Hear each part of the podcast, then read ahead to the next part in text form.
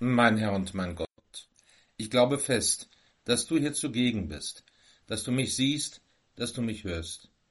Ich bete dich in tiefer Ehrfurcht an, ich bitte dich um Verzeihung für meine Sünden und um die Gnade, diese Zeit des Gebets so zu halten, dass sie mir Frucht bringt. Maria, meine unbefleckte Mutter, heiliger Josef, mein Vater und Herr, mein Schutzengel, bittet für mich. Die Zeit der großen Bankette scheint wohl vorbei zu sein. Vorbei die Zeit, in der ein feines Silberbesteck für ein Brautpaar zwingend in die Aussteuer gehörte. Ebenso die Zeit der gestärkten Tischdecken, der Kristallgläser, passend zu jedem Getränk und zu jedem Gang ein anderes. Vorbei auch die Zeiten, in denen sich Familien gegenseitig zu festlichen Dinners einluden. Die Haushalte geben das heute so kaum mehr her.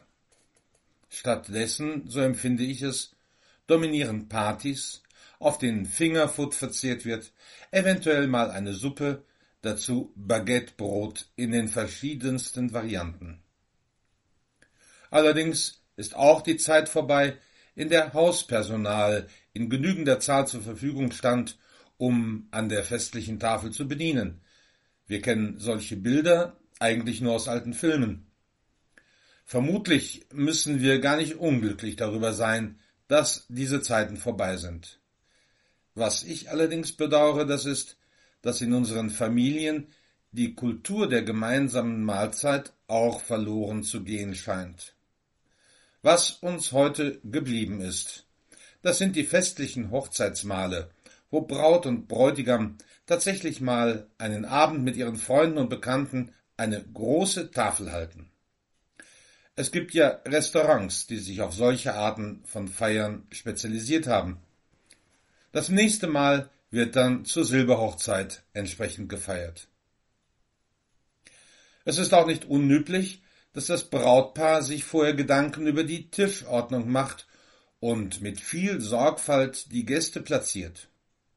Trauzeugen, Eltern, Großeltern und Geschwister gehören an den Brautisch. Und wenn der Pastor auch eingeladen ist, dann wird er ebenfalls dort eingeplant. Angenehm ist es, wenn nicht jeder Gast erst die Tafel entlanglaufen muss, um seinen Platz zu finden. Deshalb wird man am Eingang des Saales auch gleich von der Sitzordnung empfangen. Das mag vielleicht ein Stück deutscher Gründlichkeit sein, erspart aber auch manche Mühe. Doch wer jemals eine solche Sitzordnung erstellen musste, der weiß auch, welche Fallstricke und Konflikte da verborgen sind. Wenn Tante Mia und Onkel Hermann in Trennung leben, wenn es möglicherweise schon andere Lebenspartner gibt, was machen wir dann mit den Kindern? Die können wir doch nicht alle an einen Tisch setzen. Welche Freunde können es miteinander? Welche eher nicht? Und dann gibt es ja auch die Tische mehr im Zentrum und die Tische mehr am Rand. Wenn sich da nur niemand auf den Schlips getreten fühlt, weil er an einem Randtisch sitzen soll. Wie viel einfacher ist doch da eine Stehparty. Du, o oh Herr, kennst auch solche festlichen Gastmale. Und offensichtlich setzt du voraus, dass sie deinen Zuhörern ebenfalls bekannt sind. Das gilt dann auch wohl für das Hochzeitsmahl, mit dem du das himmlische Hochzeitsmahl vergleichst. Wieder mal bist du in das Haus eines Pharisäers eingeladen. Wie kommt es eigentlich, dass du immer wieder von Pharisäern zum Essen eingeladen wirst? Dass du mit Zöllnern und Sündern speist, das kann man ja aus dem Zusammenhang deiner Verkündigung verstehen. Aber warum laden dich auch Pharisäer ein? Eigentlich sind deine Begegnungen mit ihnen ja regelmäßig durch Auseinandersetzungen geprägt. Wenn wir mal von Nikodemus absehen. Und der hatte ja wohl auch die Befürchtung, wenn sein Besuch bei dir publik würde, dass das seinem Ruf erheblich schaden könnte. Weswegen er ja in der Nacht zu dir kam. Als du zum Mahl im Haus des Pharisäers Simon eingeladen wirst, da scheint ja die Art der Begrüßung auch durchaus von einer gewissen Geringschätzigkeit geprägt zu sein. kein Wasser zum Waschen der Füße, kein Öl zum Salben des Haares. Alles in allem doch Zeichen geringer Wertschätzung des Gastes. Heute bist du wieder zu Gast. Offensichtlich handelt es sich um eine größere Gesellschaft, wohl auch mit vornehmen Persönlichkeiten. Ein gesellschaftliches Ereignis. Warum wurdest du eingeladen? Gewährt man einem wandernden Rabbi auf Reisen einfach mal Gastfreundschaft? Eilt dir dein Ruf voraus, dass du anders und mit göttlicher Vollmacht verkündest? Lukas hat es uns nicht berichtet. Und so ist es reine Spekulation, wenn ich mir vorstelle, dass der Gastgeber vielleicht auch sich selbst ein wenig Ehre zuteil werden lassen will, wenn er dich in sein Haus aufnimmt. Wenn er nur ahnen könnte, wie viel Ehre ihm zuteil wird. Aber das Benehmen der Gäste, das lässt zu wünschen übrig.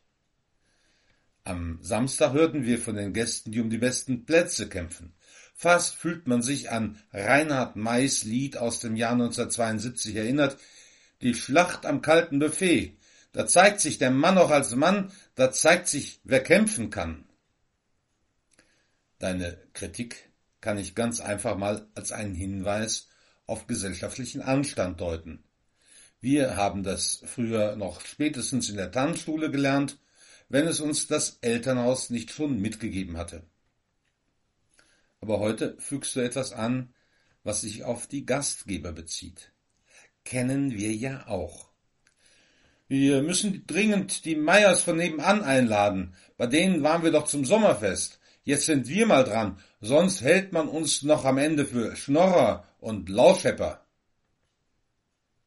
Aber dir geht es ja nicht einfach um gesellschaftlichen Anstand. Dir geht es um das himmlische Hochzeitsmahl. Da bist du derjenige, der einlädt. Und du machst eben keine Standesunterschiede. Bei dir gelten andere Kriterien. Die hast du im Evangelium immer wieder zum Ausdruck gebracht. Wenn du heute von den Armen, den Blinden, den Lahmen und den Krüppeln sprichst, die wir einladen sollen, wenn wir ein Festmahl geben, dann sind das genau diejenigen, die der himmlische Vater zu seinem Festmahl einladen wird. Es sind diejenigen, die sich auch selbst bewusst sind, dass sie keine andere Gegeneinladung aussprechen können als die, in ihren Herzen zu Gast zu sein. Du willst uns verstehen lassen, dass die Einladung zum Gastmahl des ewigen Lebens keine Veranstaltung ist, keine Einladung ist, die wir uns auf andere Weise verdienen können als dadurch, dass wir an deinem Wort festhalten und dich lieben. Denn darauf hast du uns die Zusage gegeben, dass du und der Vater zu uns kommen und bei uns wohnen werden. Der Ort, wo du bei mir wohnst, ist das Herz, ist meine Liebe zu dir.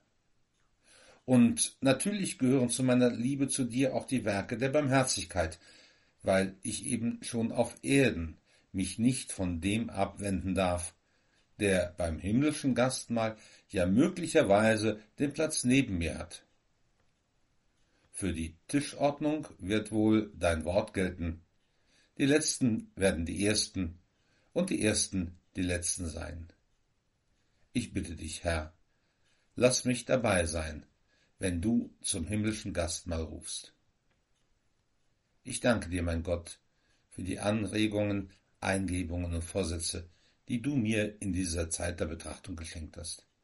Ich bitte dich um die Kraft, sie zu verwirklichen. Maria, meine unbefleckte Mutter, heiliger Josef, mein Vater und Herr, mein Schutzengel, bittet für mich.